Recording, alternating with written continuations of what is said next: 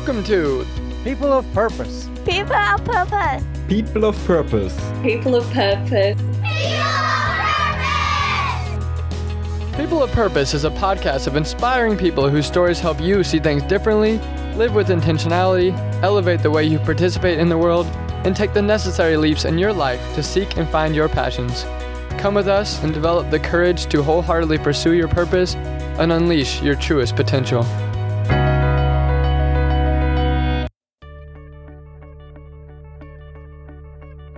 Bryan Falchuk overcame adversity, lost nearly 100 pounds, ran a marathon, dramatically changed his diet, and created an approach to help others live a better life every day. That way is do a day. Like so many people, Bryan has faced challenges in life like obesity, depression, work stress, the responsibilities of parenthood, the potential of losing his wife to illness, and more. And he struggled like anyone else. But through his struggle, he learned the secret to not just overcoming any individual challenge, but creating a life of achievement, happiness, and harmony. In Do a Day, you learn how to make each day contribute to your goals so you can live the life you want to live a better life. Do a Day frees you of the burden and judgment of yesterday's choices while relieving you of the pressure of what tomorrow may bring. By teaching you how to identify your true motivation and how to use that to focus on what you have to do today, Do a Day will help you change your life. I met Bryan through his representative who reached out to me after finding People of Purpose as a highly rated podcast on iTunes. Thank you to you all for rating and reviewing my podcast. It's clearly the reason that Bryan is on my show this week. I love the way I felt after my interview with Bryan. I left the interview late morning in Thailand with a focused motivation that actually carried me to edit the entire episode we had just recorded right there on the spot. Bryan does so many things really well, and he carries a glow as he does them. He has a spot on mindset. I'm honored to have had him as a guest.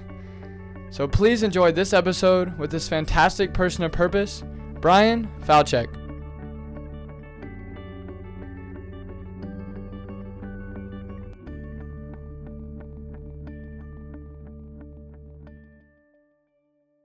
My wife got sick. She was a stay-at-home mom, and um, no one could explain what was going on. She was just in tremendous pain and had all these symptoms, and she couldn't take care of our son anymore. She was wasting away, and it got to the point at the end of June where she was uh, just over 100 pounds, couldn't get out of bed, and her doctor was going on vacation. And the only thing he had to say to me was, um, "I'll be back in six weeks. Let's check in then." And I was like, you know, do the math. She's losing two pounds a day. She will not be here in six weeks. And his only suggestion was, okay, we'll take her to the ER if you need to. And that was, uh, first of all, really irresponsible on his part. But that was this uh, this forcing catalyst for me to wake up. And it was in that moment that I walked back into our bedroom, and you know, my wife's in bed, and my son's looking at her, and it all just hit me: is like, what on earth am I doing?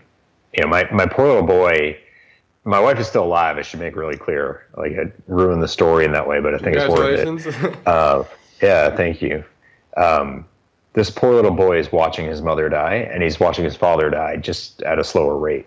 You know, I was living my life just in in the wrong ways in every way that I could have.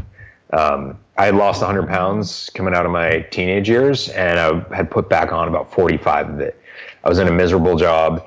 Um, I was in pain. I had back surgery a couple years before that, or a year before that, and never really took care of myself in the way I needed to. Never dealt with the, you know, any of the childhood stuff from the the divorce of my parents. Um, and now I'm facing losing my wife. And you know what? Every spouse or half of spouses will face losing their spouse at some point in their life, but usually it's when you're like in your 80s, not typically when you're 32 and had your first kid and starting to talk about having your second. So this is not a reality I, you know, and ever could have planned for. And the the gravity of all that is what forced uh, purpose upon me. And I woke up the next morning and I felt materially different. And I'm very thankful that I was aware of that. And I, I had two choices. I could either be like, oh, that's different, and kind of continue back on the path I was on, and it would fizzle, or I could grab hold of it. And that's exactly what I did. So I latched onto that and it's from there that do a day really started to be how I live my life. Yeah. So what were those first things you latched onto? You, you talk a lot about and do a day of, of these short term goals being really important. What were those first things you did that first day that you felt different? Yeah. So um, the thing that I, I was aware of was a sense of purpose that I hadn't had. And that purpose at the time for me was around my son. And there were a lot of reflection. Um, and actually, not even writing the book made this clear enough for me. It was going through a bunch of, of uh, interviews. So this is my 88th appearance. And it's uh, it was it was another podcaster who called BS on me um, for saying that my motivation, the thing that matters to me above everything else, my true motivation is my son. Because one of the things that I preach in my book and my coaching work and speaking is it's got to be something within you. And you know, here's this little boy who's definitely not within me. Now, as a parent, I can say that it's he is such a part of me and my feelings for him like it's like we're one. But the reality is he's not within me. And so the thing i've come to understand better is he's sort of a proxy for how i should be feeling about myself. And that's um, not living that life uh, as an employee of it. You know like i it's, it's not just i need to be better for him which is how i was feeling in that moment. Like this little boy needs me more than anything right. and i'm probably going to be all he has. Um, it's it's like well i need me too. And i can't be there for him if i'm not there for myself. And that's kind of through this whole process and, and all the speaking i've been doing that i've started to realize another level beneath the the sort of like you know my son is my reason. But he's the the embodiment of it if you want to call it that. And so i you know i took that power that i felt the next morning. I said you know there's a lot of things that are contributing to how i feel about my life and i got to change them if my son is going to have the father he deserves to have, I got to change it. If my wife is going to have a chance in hell to beat this thing with my help, I got to change these things. And lastly, for me, because I, I want to feel different. Um, and so the three key things were one of them was my weight. You know, I was about halfway back to where I had been be- before. I didn't look obese. Um, I definitely was obese as a kid. I just looked American. Like no one would have looked at me and thought twice. Right. Um, but I felt miserable, you know, physically and emotionally, like is all intertwined.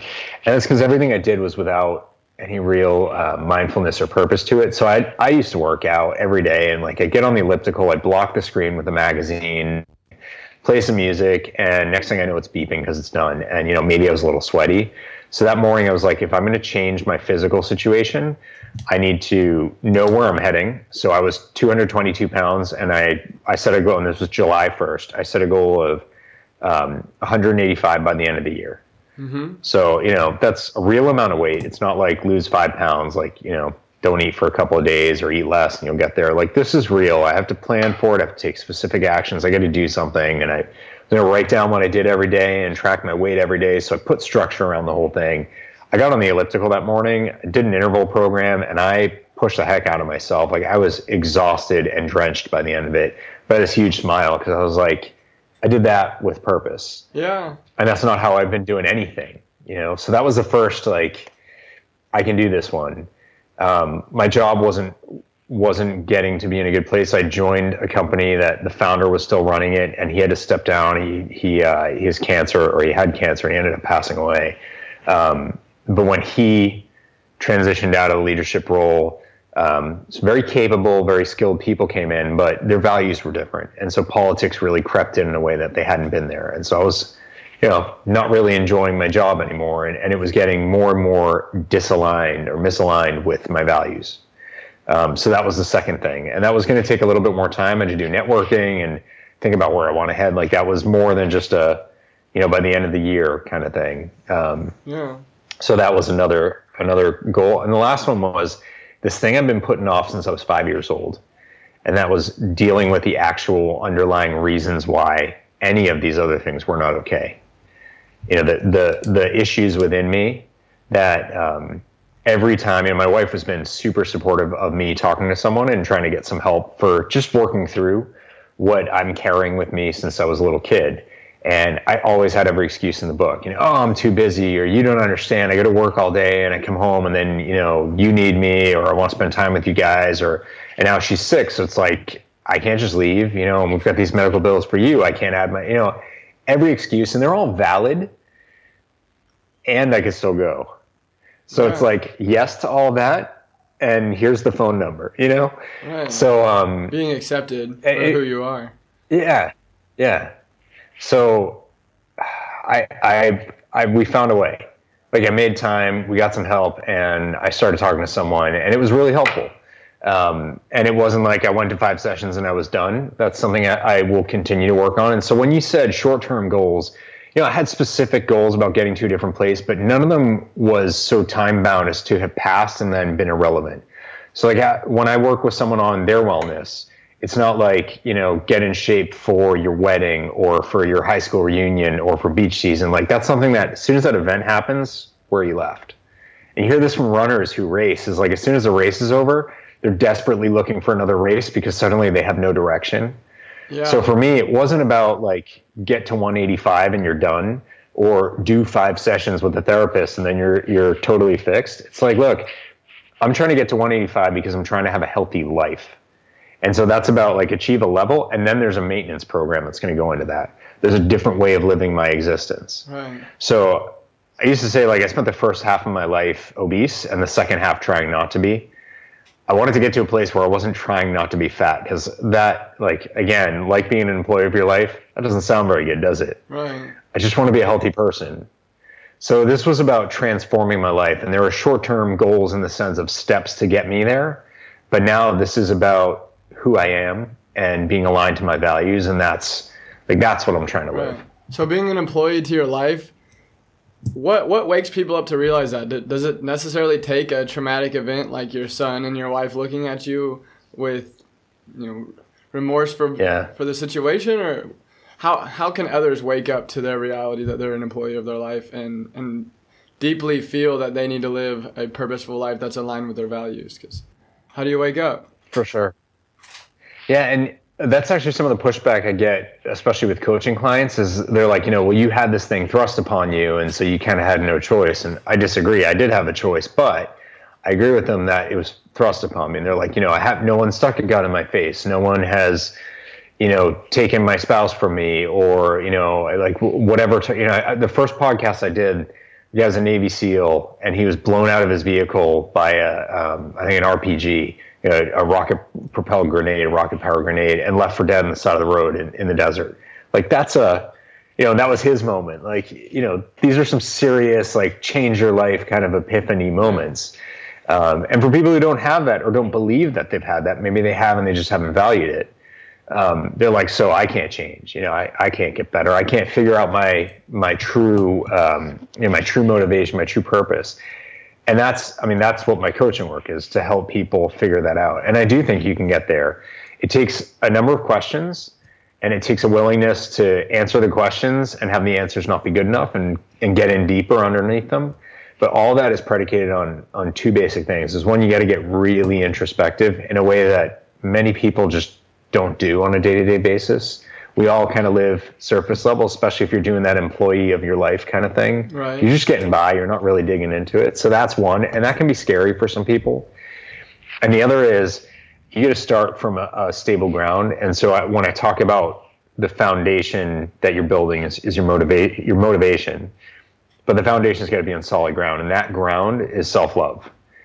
And some people get kind of squeamish when I say that, like, yeah, that sounds hippie or touchy feely. Like, I don't really care how the word choice feels to you, the point is really solid. If you are putting yourself down, if you're boxing in your capabilities, it doesn't really matter what your motivation or your goals are, you're not going to think you can do it. So how far are you really going to get? Right. So you got to work on just like allowing for the possibility that you can achieve something that you deserve to have these things that you know if you reach your goal a lot of people don't feel deserving of that and so they self-sabotage and they may not be aware of any of that but I do find that pretty consistently. Like, you know, for anyone who pushes back, I'm like, go to someone's house for dinner and compliment them on the food and watch their response. And inevitably, like, be like, oh, the chicken was great. Yeah, but I over, like, they say but and yeah. then something they did wrong. Yeah, but I didn't season it. They, they may not even say yeah. They may not even say thank you. It's like immediately someone said something good. I'm going to put up a wall and, you know, force that goodness away because I must have screwed up. What do you want your clients to say if they're in that situation? If they've made it really good chicken, how what's the proper response for someone who has yeah. self love? It's pronounced thank you. Like just say thank you. So what I tell them is stop the but. Like as soon as you get to a place where either someone said something good to you about you, or even you have said it, and and you feel that word but coming in, just stop. you know, I, I was working with someone who um, was struggling to find a job and, and it's just had this incredibly negative self image.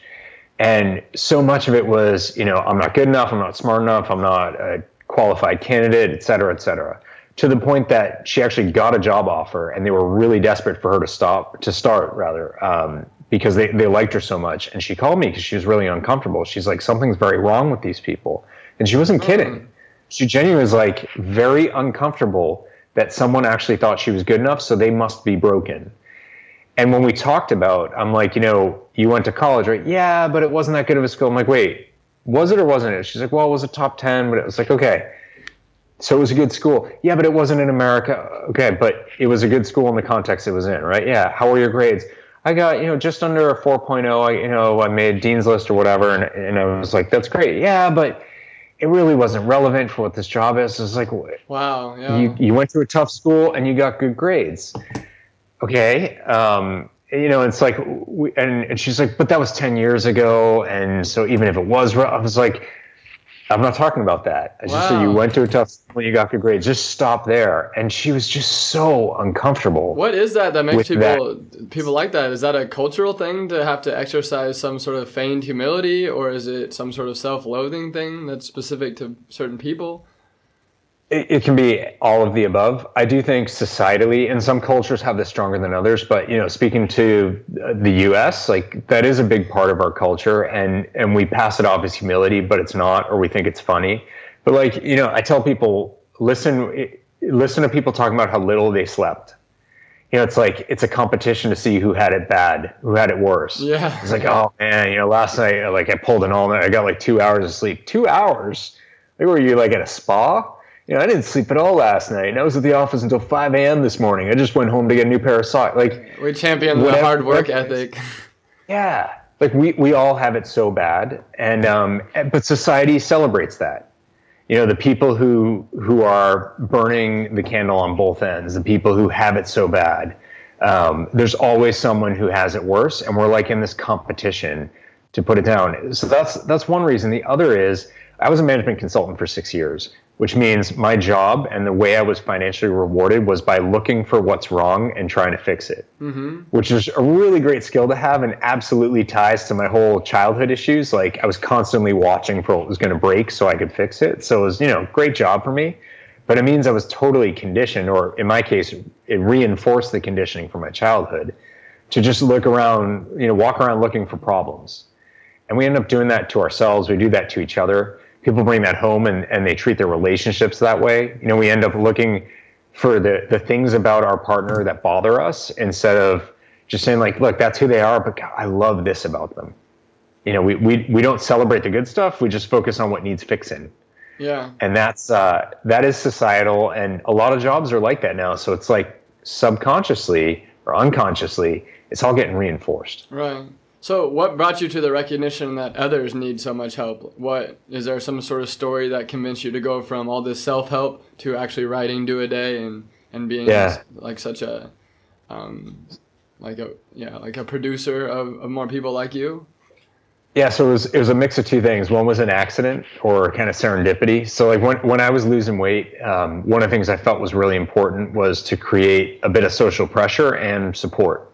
So I put it out there on Facebook, and I wasn't a big Facebook user. Um, I put it out there what my goal was, and, and I would keep little updates going. And people came out of the woodwork and they'd start to support me. And some others would then send me a message and be like, "Hey, I saw you know I saw the progress you're making. That's awesome." And I should say I hit my goal um, like two and a half months early. And by the end of the year, I got down to 180, which is basically where I've been since the end of 2011 without really having to focus on it. So that, you know, like I got there and people saw that and they saw it happen quickly and they saw how happy I seemed to be. Yeah. Um, I'm glad we so did a video call. You can see right now that you look very yeah. fit. I'm, I'm a little bit grayer and there's some more beige if I put my head down and you can see the top of my, uh, my scalp a little bit more, but otherwise I'm smiling. Um, yeah, so people start to reach out and they're like, I, I love what you're doing. I'm really struggling with that. Can you help me? Or what did you do? And so I just sort of I fell into the coaching thing serendipitously. So that was one piece of it. And what I found through doing it, and this was like a side hustle, you know, I still had my day job. I got out of that that bad job I mentioned. And I happened to have gotten into a worse job, but I left that pretty quickly and it made for a great article for Inc. Um, so you know, it's not all bad. Silver linings. Um, I'm in a, an amazing job now, and of course, I'm I'm building this uh, this much more purposeful path through the book and everything. But um, it was 2015. It's December. I was talking to a guy who I look up to as as a mentor, and we were talking about um, what we had described as the last domino. So it's like, what's that last domino you're trying to knock over? Like, what's the ultimate place you're trying to take this coaching work? Because what I was saying to him is how much I love the coaching, and I'm like, you know, it's not about the money; it's about having an impact on someone's life and helping them change their entire life, not just lose weight or find a better job. Like, I don't work that way. I think it is very holistic and intertwined. I think usually if you're struggling in one area, there's an underlying root cause that is likely affecting more than that. Right. So the people I was helping, they were like these complete transformations, and by their own hand, I was just their guide.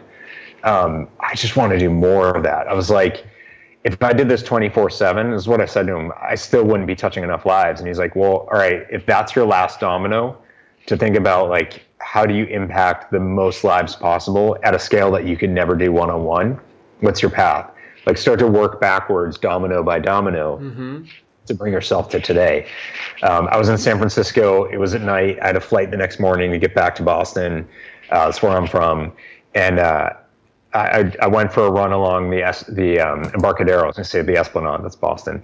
Um, and it's like it's an awesome setting. You know, you get Pacific Ocean. It was like sunrise, perfection. And I really, really thought about each of those dominoes. And with every step, I was like working backwards. Okay, if that's where I'm trying to get to in that step, what's the one before that?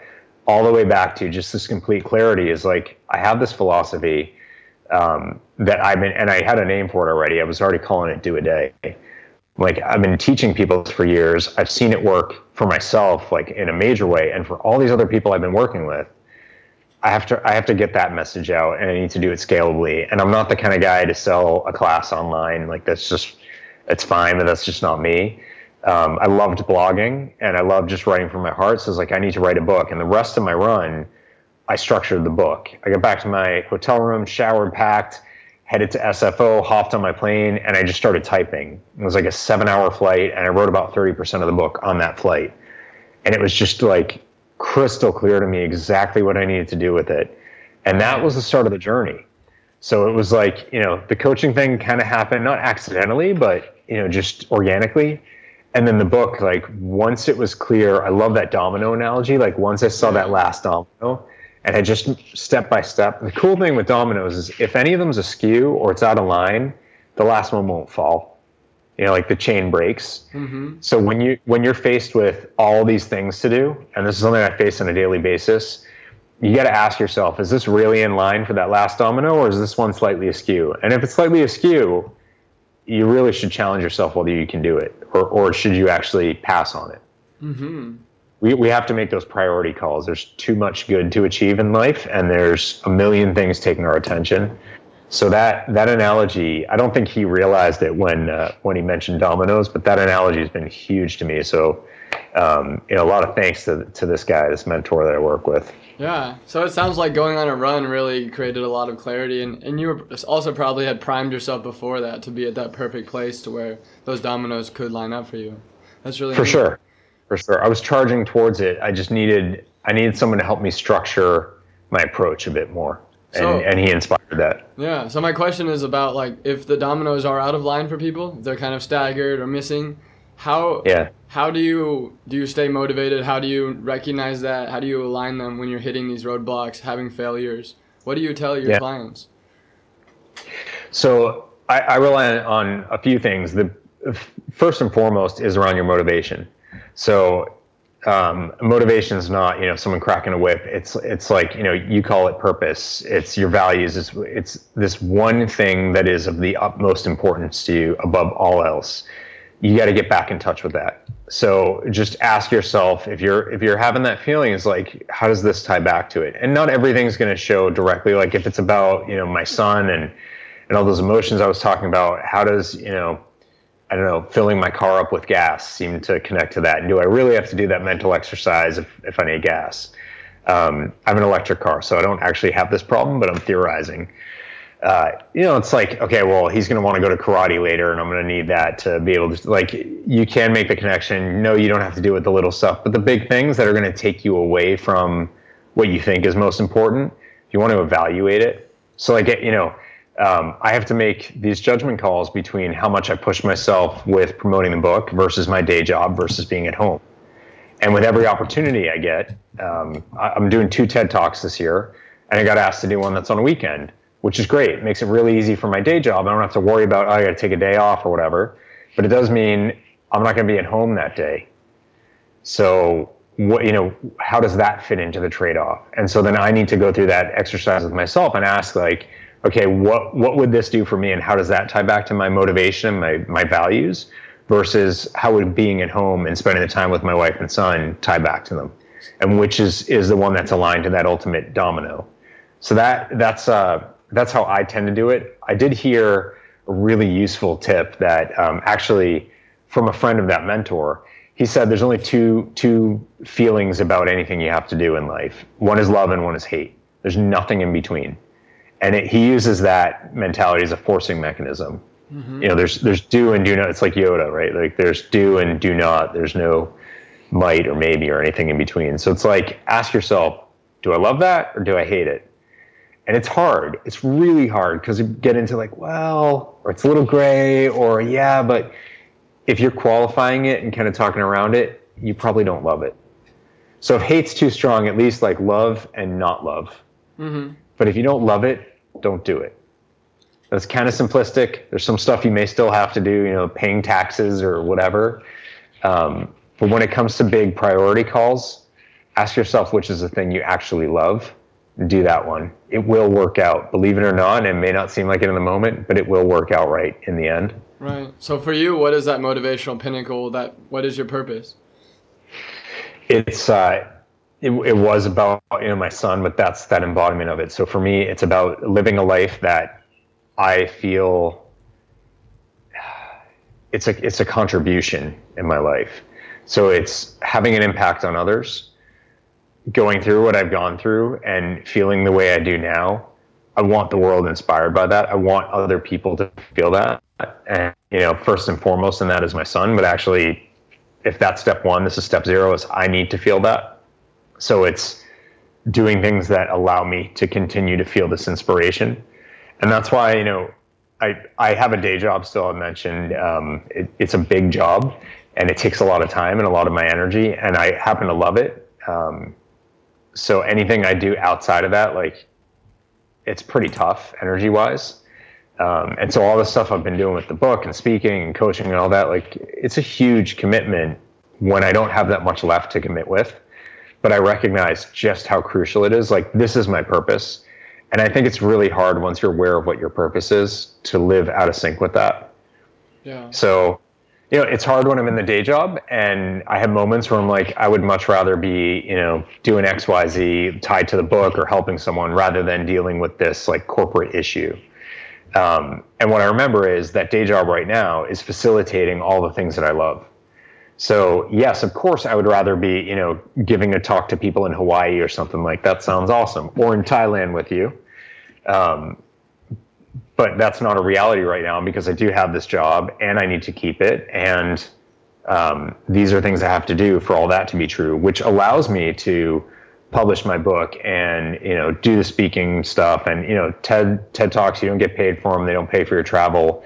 Well, I'm lucky that I have the means to pay for the ability to do that. Mm-hmm. You know, so it's like it's a give and take but I'm aware of how it ties back to my purpose. And even if it's not directly my purpose, it's a facilitating tool for it. So I can still find value and comfort in it. So what's your one or two sentence purpose then? How would you it's uh, it's to have an impact. And we can talk about all the recipients of that impact, but it's that simple. I know what I feel with the transforming transformation of my life. So that impact is about having that feeling much more broadly, like for the world. And that's a huge, broad audience. I don't really care.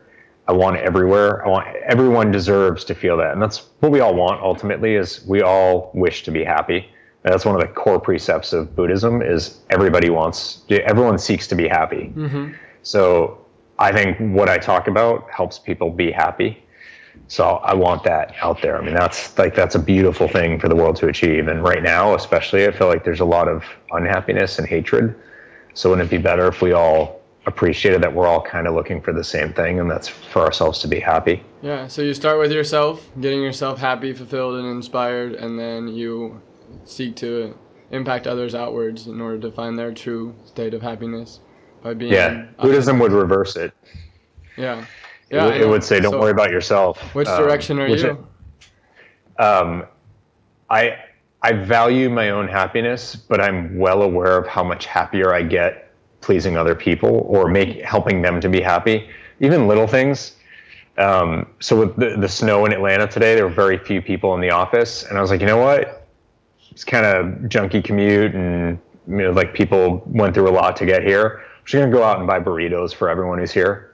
Wow. And it's like it, it was like eight people plus me. It wasn't a huge thing, but it was like, you know, that's a nice little thing that just I mean, it was like the rest of their day, they were all they started like miserable and like uh, you know, just trudging through to get into the office and all that. And um it was like a happy, fun kind of atmosphere later. So that like holding the door for someone, saying thank you, um, smiling at people, like all those little things, I actually feel uplifted from doing it. Right. So I think there's a lot of like my self happiness will follow. So one other thing is Buddhism preaches like a, a, non-attachment as well. Like you can't be overly attached to people as the, as the source of your happiness. So what what what kind of place do you get in when you're being very isolated or in solitude? Um, like for me, I'm I'm about to head to a 10 day silent meditation in Thailand at a temple, uh-huh. and I think a lot of that's going to be really difficult for me because I, like you, love to impact outwardly. Um, I'm an extroverted person. I find a lot of joy and happiness by, you know, talking with other people and finding out, like, you know, seeing their light happen. Yeah. I guess when you're alone, when you have solitude, what's that source of purpose for you? So I, I spend a lot of time reflecting on um, a couple of things. One is how I felt in certain situations. So the times where I wasn't at peace, where I wasn't happy, where I got triggered, I try to look back and understand why. And um, I don't know why people are surprised by this, but it happens on a regular basis. Like I'm not perfect. I'm not like everything's zen and, and copacetic now. Like I, you know, I have plenty of moments where I'm challenged and I get frustrated. And um, that that burrito order they put it through to the wrong location, and so like really? I had to wait another 20 minutes for them to remake it. Um, you know, like I was a little bit like, oh man, you know, but then I was also like, and it's burritos and it's 20 minutes and who cares?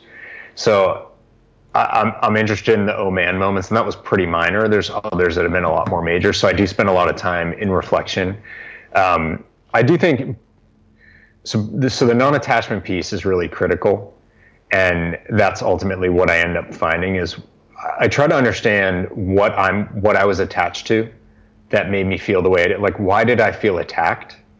Why did I take that thing personally and how else might it have gone down from the other person's perspective? Um, you know, if ultimately they're actually just trying to be happy, I don't think they went into it being like my sole purpose in this interaction is to, you know, piss off Bryan it's probably like, well, they wanted some outcome that isn't necessarily aligned to the one that I went in wanting. And so they're just pursuing what they wanted. And that may mean that I'm a casualty. So like I said to someone the other day, I got cut off on the highway and I smiled and I didn't care. And I think before this whole journey, there would have been a lot more horn honking, and one of my fingers would have been raised. I'm not going to say which one. um, I probably would have tried to cut in front of him. And it's like, what purpose? Like, all that guy's trying to do, he wasn't like, that's a car that I'm going to get in front of probably like, oh man, I got to get home, or I have to get to like it was some kind of commercial vehicle, like I get to my next job. He just wanted to be where he was trying to get to, and there was a lot of traffic, and cutting me off meant he was one car closer, and that's what his happiness was about in that moment. It wasn't a per like he wasn't just trying to be in front of me personally. How do you gain control of your impulses? How do you practice mindfulness enough to be able to recognize I shouldn't put that finger up. I should yeah. come forth with love because that's just not it's, natural to a lot of people. No, and um, I love that even like the Dalai Lama will say that. Um, there's a, a, a, Buddhist monk who I read. I was just pointing at her book, not that you could see that. Um, I read a bunch of her books. Her name's Thubten Chodron. Um, she she admits it too. Like, you know, we all have those moments, and the key is it can be done. It takes practice, and one of the key elements of do a day is like just because you didn't do what you wanted to yesterday, you didn't perform the way you wanted to, or you didn't behave the way you wanted to, or something bad happened to you, or someone did something to you, doesn't mean any of that has to be true today, and it doesn't mean it's going to ever happen again in the future. But um, just because I had one of those moments, it doesn't mean it's all over. I can still reflect and I can still practice. So it's meditation. it, it is that reflection. I do a lot of writing, you know, whether it's journaling or writing articles about it. Um, so pause, reflect, I, pause, reflect. Everyone, pause, reflect every day, and repetition. Yeah, the the brain is super, super teachable throughout our life. Yeah. So, yeah, what about the, what does your practice look like to pause and reflect? Do you have a specific uh, journaling technique you use or a meditation technique that you find to be particularly effective? Um, so for journaling, I really just write, I mean, this is how I write everything. I just write as the thoughts are there and I let them develop. Um, which is how, like, I mean, I write business articles that way too. Um, I think I disappointed someone who asked me how I write my articles for Inc because uh, I write for Inc magazine every week, and then, or how long it takes me. I think they were expecting hours. I'm like, oh, 20 to 35 minutes, something like that, because it's just it's how I feel. Right. Um, so I do I do allow the feelings to come out. Um, I think uh, being grateful for something on a regular basis is really helpful. And so it's a practice we have with, with our son is every night, you know, going to bed, we all just go around cuddling in his bed and like, you know, what are you most thankful for today? And the only rule is you have to have something and and the word most implies it's like the single greatest thing but actually it's okay if there's two or three or four i don't really care. Um, but it can't be zero. And what we find is um, those little practices bringing positivity and appreciation in. They do lead to more of that feeling. So i think it's really important to end your day that way. And i start my day even even if i can only get five minutes in silence no devices first thing when i wake up I'm on my back, um, just peacefully breathing and just thinking through, okay, what is it that I'm here for? Like, what am I, you know, what's my purpose? What do I care about more than anything? The things that I, I believe I have going on today. How do I bring alignment between those two things? Mm-hmm. And what's what's not sitting right with me that I need to reflect on a bit. So usually I give more than five minutes, but you know maybe I'm late for a flight or whatever. Right. Um, I do. I will cut something else off to make time for this because the payback's there and the repetition is important. So, you know, you miss a day, you may miss the next day too. Right, right. And your brain does better with that repetition. So you live with a great sense of intentionality and purpose that you that you just recharge yourself with immediately and then come back to on a consistent basis. So I try my best to, yeah. Yeah. Um what room do you leave for serendipity and spontaneity when you're thinking about designing your future? Like you, you a, a lot of what I've read about uh, your writing and your speaking is very goal oriented. You you work yeah. backwards, you break it down to short term ones for a longer term goal. What room do you leave for for veering from that path and finding something that you know it is also extremely inspiring and yeah. a, a, new dream for people? That's an amazing question. Um, and it's not that I haven't thought about it; it's that I've never questioned it because I haven't thought about like I haven't thought about being as goal for focused could completely squeeze out the capability to have serendipity. And it, I actually was thinking about this this morning that um, I don't believe in destiny or fate or predetermination at all. Um, because I believe we ultimately have choices with everything, even that which befalls us. Like, well, okay, we can still choose how we respond to it.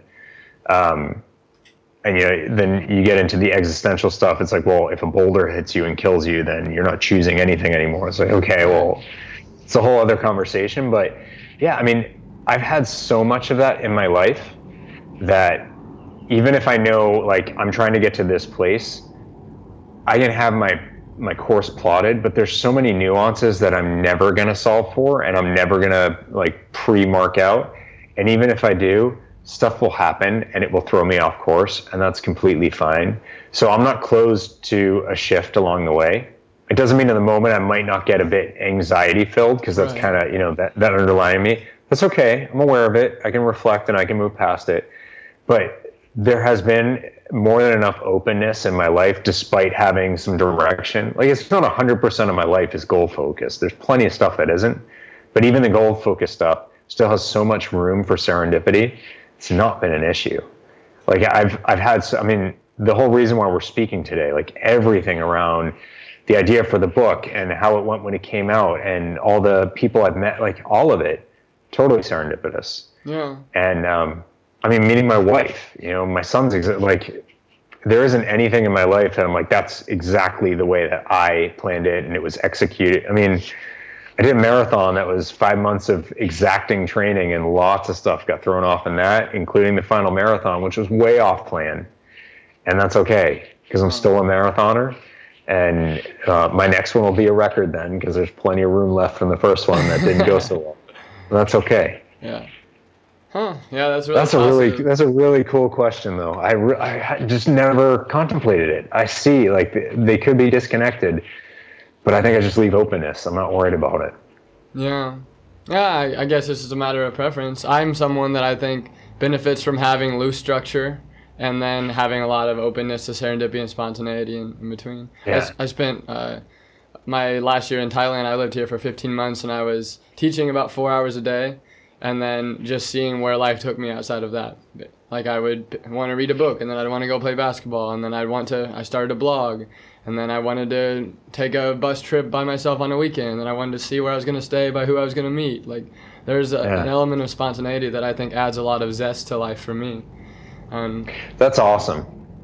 No, that's awesome. I um, I spent a summer in China during college, and um, I had uh, Chinese class in the morning, and then I taught English in the afternoon. And I actually, um, in a good way, I tested too high for Chinese class, so I got into a really high level, and it was I could do the work, but I had to put in so much time thinking and studying that if I wasn't in class or teaching, I was in my room literally like nonstop.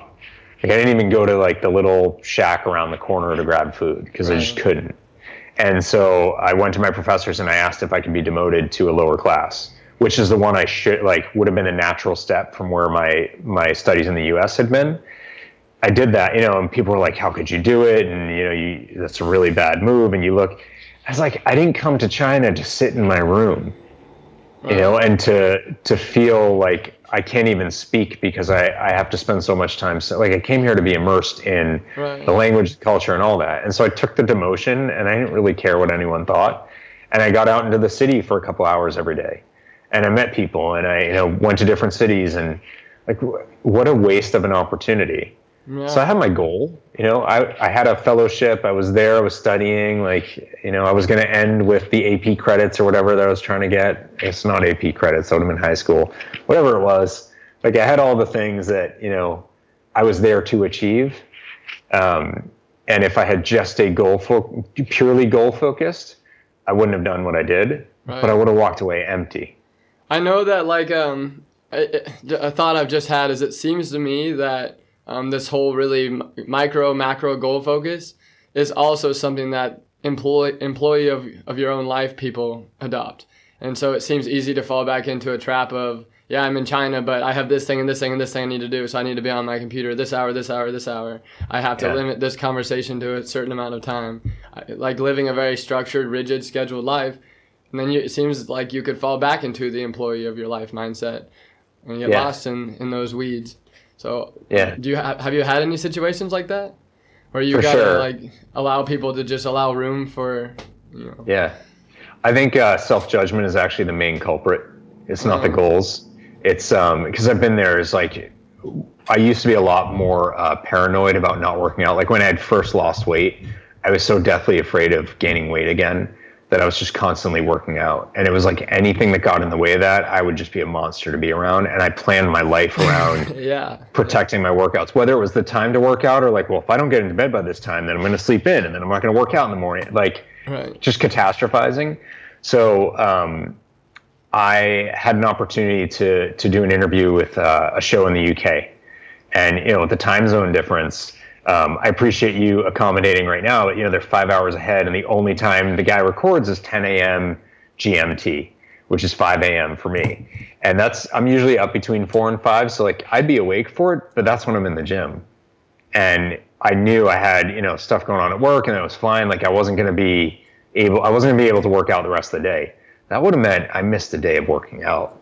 And I don't miss a day of working out. And if people find out about that, or if I gain the weight back on because I didn't work out that day, and it's like, dude, this show's awesome. You, you know, I was a listener to his podcast. I loved him. Like, why why would I fight that because you know I needed to do three miles on the treadmill in my mind? Like what a what a waste! And that's all judgment related, you know, and it's all anxiety. So I, I was just like, here's a great opportunity, and somehow you will probably weigh about the same the next day, and no one's going to be like he's a fraud you know, take his certifications away. He's nothing. Don't buy his book. Like, you know, go on Amazon. It's like I saw this guy didn't work out the other day. Like he's full of it. Don't believe him. You can't lose weight. Right. So it's just like letting go. I, I do think um, a lot of type A people have a lot of trouble letting go. I just talked to sure. um, a girl who went four years straight of undergraduate at USC, then four years straight of medical school at Columbia. Now she's got her own practice, and she hears that I'm going to Thailand, I've been in Nepal, and I've been in Cambodia, and I lived in Morocco, and all these things. She's like, I really want to. or judgmental? Uh, it's a positive judgment uh, and slash okay. jealousy, but also like a, a, kind of an admission that she can never do that. I'm wondering what that's about and what you would respond to someone like that. Well, I think she was caught in a trap, you know, and uh, some of us are raised that way. Um, others, it's it's a bit of our personality, but look, not everyone has a problem with it, and so I, you know, I fully respect like everyone has their preferences, and as long as you're okay with that, genuinely deep down, like not, you don't have to tell me you're okay. Like you're answering for yourself. You're genuinely okay with that, and that really is what you care about. As long as you're living with purpose, I'm good. Yeah. Um, but I think a lot of people deep down aren't, and I think a lot of people deep down are probably a lot more broken than they realize or they want to admit. Mm-hmm. And uh, that, that's that's the ones I feel less good about. It's not it's not for me to judge one way or the other, but I do wish better for them. But they got to be in touch with it. So she has that feeling. I'm going to predict there's going to be a breakdown point where you know she goes nuts according to you know whoever has been watching her career. So oh she you know she gave that up and I don't know, she flipped her, you know, whatever, like just packed right. everything up and left. But that happens. Is people like you boil a pot and force the lid down, eventually it's going to burst. Yeah.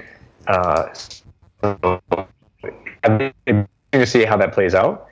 Um, I do think you know the best time of my life was when I was marathon training. It's because I was in between two jobs and I started working for a startup I had been advising. It was like my days were my own. I wasn't beholden to anyone there was no type A about it. You could say like marathon training is pretty type A. It wasn't about that. I was out there at dawn every morning alone. It was all thinking. Like that was pure philosophy. Except the long runs, about half of it was like, wow, it's really hard to suck water out of this bottle because I'm really tired. but the rest of it was all like, it's just beautiful. It had nothing to do with like building to the marathon. Each run was just beautiful in and of itself. Yeah. That's not very type A. No, not at all. No, that's awesome. Yeah. Um, one thing we haven't really touched on is r- the role relationships play in your purpose. Um, you have this 50, 75, 100 rule. Um, I wanted to kind of yeah. unpack that a little bit more and kind of how it relates to your path of purpose. Like, it, it seems as if relationships can work, you know, in a very positive way towards your purpose, and they can also really hinder you. They have an inherent giving outwardly to another person where you seem to kind of be sharing life sometimes. Um, I'm wondering how you maintain yeah. independence towards your own self fulfilling p- purpose, but how you can also include other people in a positive manner that impacts them and amplifies the impact of, of your purpose. Um, so I'm stuck in what to answer because 50, 75, 100 is about relationship dysfunction. No, let's talk about that second. There's an uh, yeah. Well, it, there's an underlying similarity here, and, and it goes right back to the non-attachment point that we had before. So um, you can allow someone in and to be a part of your journey without necessarily attaching to them. And and non-attachment is about it's, it's not about um, not loving them and not respecting them and not valuing them.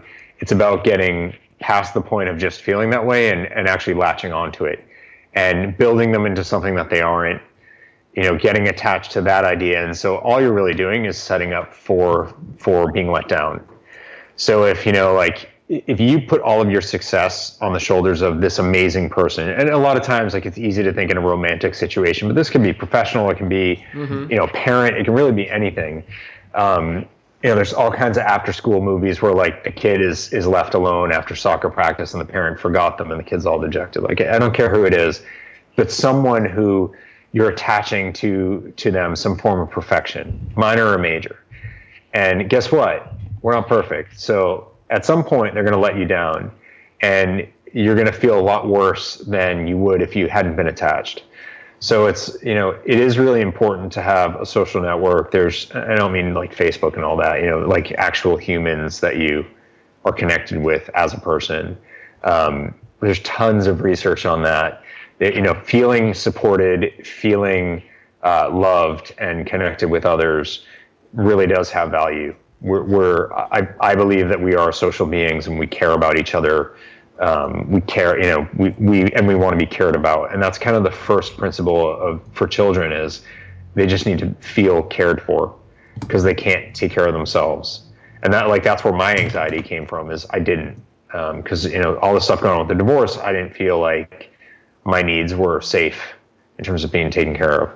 Um, I don't blame my parents though, because they you know they were doing the best they could with the tools that they had and i didn't expect them to be perfect. And i was like four so i don't know what i really expect and didn't expect at the time but i know looking back why i'm not struggling with it because i'm not stuck in this like you know you're my parent you had to be there for me 100% of the time and you weren't. It's like well that's not realistic. Right. So why am i going to hate them? And like they were struggling and going through things too. So in a world of non-attachment where you allow for or not allow for you you embrace the fact that we are all actually just seeking to be happy. Then you start to understand like everyone essentially is doing the best they can. And it may not be what you would do. It may be to your detriment. And it may not be good enough even for them. But for whatever reason in that moment that's the best they could do. And maybe it was something bad maybe they're very broken. You know maybe they couldn't see through whatever they were going through. But ultimately we all do the best we can in pursuit of happiness for ourselves. Yeah. And when you just like just allow that as the baseline instead of perfection or you know it's like you meet someone in your 20s and you get married and they're stunningly gorgeous and then you know life happens and you guys age and the guy with the great hair is now bald and the woman with the great body has had a couple of kids and you guys both like to go for ice cream and, and it shows like you know so, so you're not going to look the way you did. And that's okay unless that's what you were attached to. And so then you see people who stray because they're seeking for this unrealistic attachment to a physical um, you know physical persona that's just not going to exist anymore. So what should we attach to? Do you believe in a higher power or god or supreme you know, being or energy I so I do. Um, that doesn't necessarily help with an individual relationship. So I think what you you don't attach, but you allow for people are a mix, and you know Buddhism's got this whole idea of um, we're we're we're dependent beings or dependent arising. So it's like you know, I might think you're great. Someone who like didn't get along with you might think you're terrible. Well, you're the same person so both of those perceptions of you are our own based on our interactions with you. you. You're not just great or terrible in and of yourself. Like it's all about how we interact. Right. Um, so you know whether you believe in a higher power or not, that might help you see through these things and see the inspiration for it, and that can be helpful. But when it comes down to these two individual people, yeah, I think the word allow is a really crucial one. Like you have to allow for people to be who they are and for you to allow for that to be okay. Um, and by the way, you're people too, so this also means you. Like, how do you feel about yourself and mm. self love and self respect? Um, you to allow for yourself to be, you know, goes right back to that conversation we are having before. I think that's that's really really important, and that's a lot of that's at the heart of 50, 75, 100. Um, that is, uh, it's all of those things, and then it's like, look, when you're in the midst of of an argument with someone, you each have half of it you know there's you and there's them so that's the 50 part within you you're split so half of you is is the stuff you're putting out there and uh, you know the, the, words you're using, the the nonverbal cues, the emotion you're putting into your voice. The other half is what you're receiving back from them right. and how it's making you feel. And there's a choice in that. You know, you're choosing your response, whether you're conscious of it, whether it's easy or not. Like I'm not saying that, but you do choose how you respond to them. So you're split in half yourself, which means 25% of of this whole is your half that you're putting out to them yeah. So you've got you got your half plus this 25% you're putting out in their direction. That's the 75. And they're they've got the same thing going on. It's the same dynamic. If you can control how you're processing what you're receiving, you can control your outward actions, then you've controlled your half. By controlling your outward actions and not antagonizing or making it worse or attacking, but actually rec- like you can control these things by recognizing all these principles we've been talking about. Non-attachment dependent uh, you know dependent beings dependent arisings and this notion that we all just seek to be happy. If you can use those three things to control your contribution to this argument you've covered your 50% the other 25% you're putting out there which means you're going to influence i won't say control but influence half of what they've got going on so you know once you fix that 75% of the whole thing it's pretty easy to see that you're going to get to a better place, which may just take a bit of humility to get to 100% and be like, what is what is winning? What is being right? You know, it's not like your side wins. You know, they're saying something you don't agree with, but ultimately, like you agree with where we're going. It's like let them think the crazy thing that you think is so off base. You know, like so they're saying that you know you swore at them when you really didn't do that, and they just misheard you okay, you're, you're going to sit here and argue and be like, I know what I heard. No, you don't. Like, right. what are we going to achieve? Like, you can apologize and be like, I really don't think I did, but gosh, if I slipped and said that, I'm so terribly sorry. You're absolutely right to be offended and validate their feelings. Yeah. And I'm, I'm really going to make a conscious effort never to do that again because that's not, you don't deserve that. Right. Awesome. So, what are some of your long term or bucket list sort of goals you have in relation to your purpose? Um, so it was it was a few things outwardly focused, like getting a TED talk, and, and I'm I'm doing that. So uh, awesome! Congratulations. Not, That's one of mine you. too. Um, you you can do it. I've I've proven that. Like it's uh, it's not as impossible as I thought.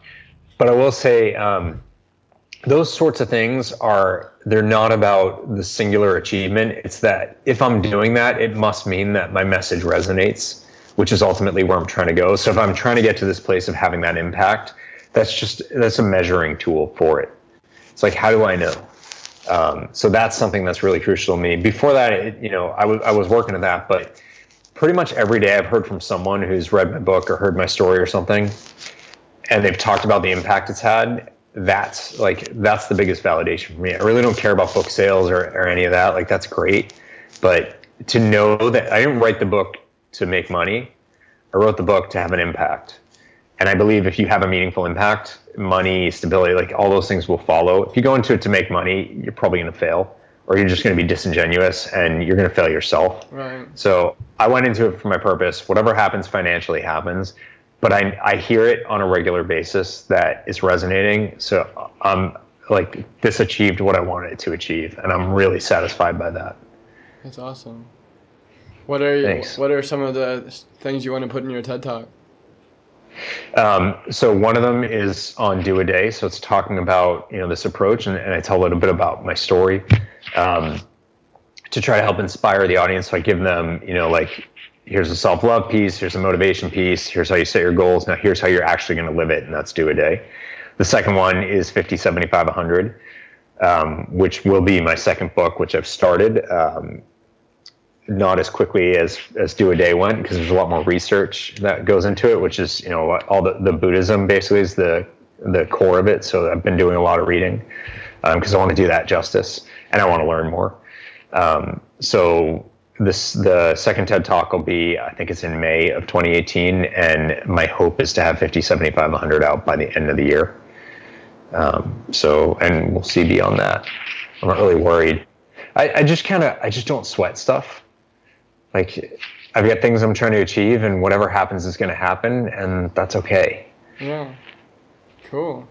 Do you have any advice for people that maybe are, are in a similar spot as you? They have had that traumatic event, they have recognized their purpose, they want to give an impact outwardly. How do you get started with that? Um, start putting it out there because you can. That's the huge difference today is there's nothing holding you back. So you don't need to make any excuses. You can start a blog, you can write articles on me. Like there's so many different places you can put your message out. I strongly encourage you to just do it. And it may go nowhere, but you'll grow for it. Like one thing I was really clear on when I wrote the book is if nobody buys it, I've still achieved what the, the bare minimum of what I'm hoping to achieve because I've grown tremendously through the writing of it.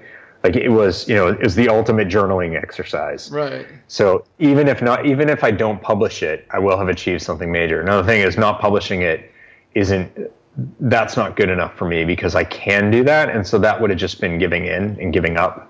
So I at least needed to publish it. That's very doable and I don't care if it ever sold. Like I knew my mother would buy one. That's you know, so like I'd sell one, my dad probably would too. So there's two copies. But beyond that, I just didn't care. And then you have moments where you're like, oh, I'd love to sell thirty thousand copies or a million copies. Sure, but that's not about purpose. So you can put it out there, and if one person reads it, good for you. If no one reads it, but you feel gro- growth from it, even better. Yeah, awesome. Huh, that sums up why I started a podcast. Thank you. Perfect. that was not planted, right? no. Yeah, thank you so much for being on my podcast. I know you have another interview coming up soon, so I'll let you get going. Appreciate you reaching out and sharing your message, and it really resonates with me. I'm sure it will resonate with my listeners. Oh, I really appreciate that, and I appreciate you asking questions that get me to think. Because that, like the serendipity versus goals one, that, that's never thought about that. I love that. That really, it got my mind going. So thank you. Good. Well, you got. I mean, you're ahead of me. You got my mind going on several things that I hadn't cool. thought about. awesome. Good luck at your retreat. Yeah. Thank you very much. That's awesome. Thank you so much, man. I'm I'm not jealous because I don't do jealous, but if I did, I would be. That's that that's pretty amazing. And to do it, are you doing it in Thailand? Yeah, yeah, yeah. In northeast, like rural part of Thailand, it should be pretty exciting. Yeah, I love what you're doing. I want to keep seeing it. So good luck with everything. Sounds good. Thank you so much. Return. Have a good day. Bye, Bryan.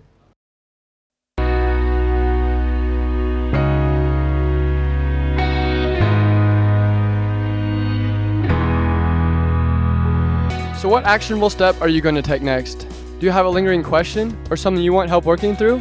Do you need support in doing what it's going to take to live your purpose? People of Purpose is here for you.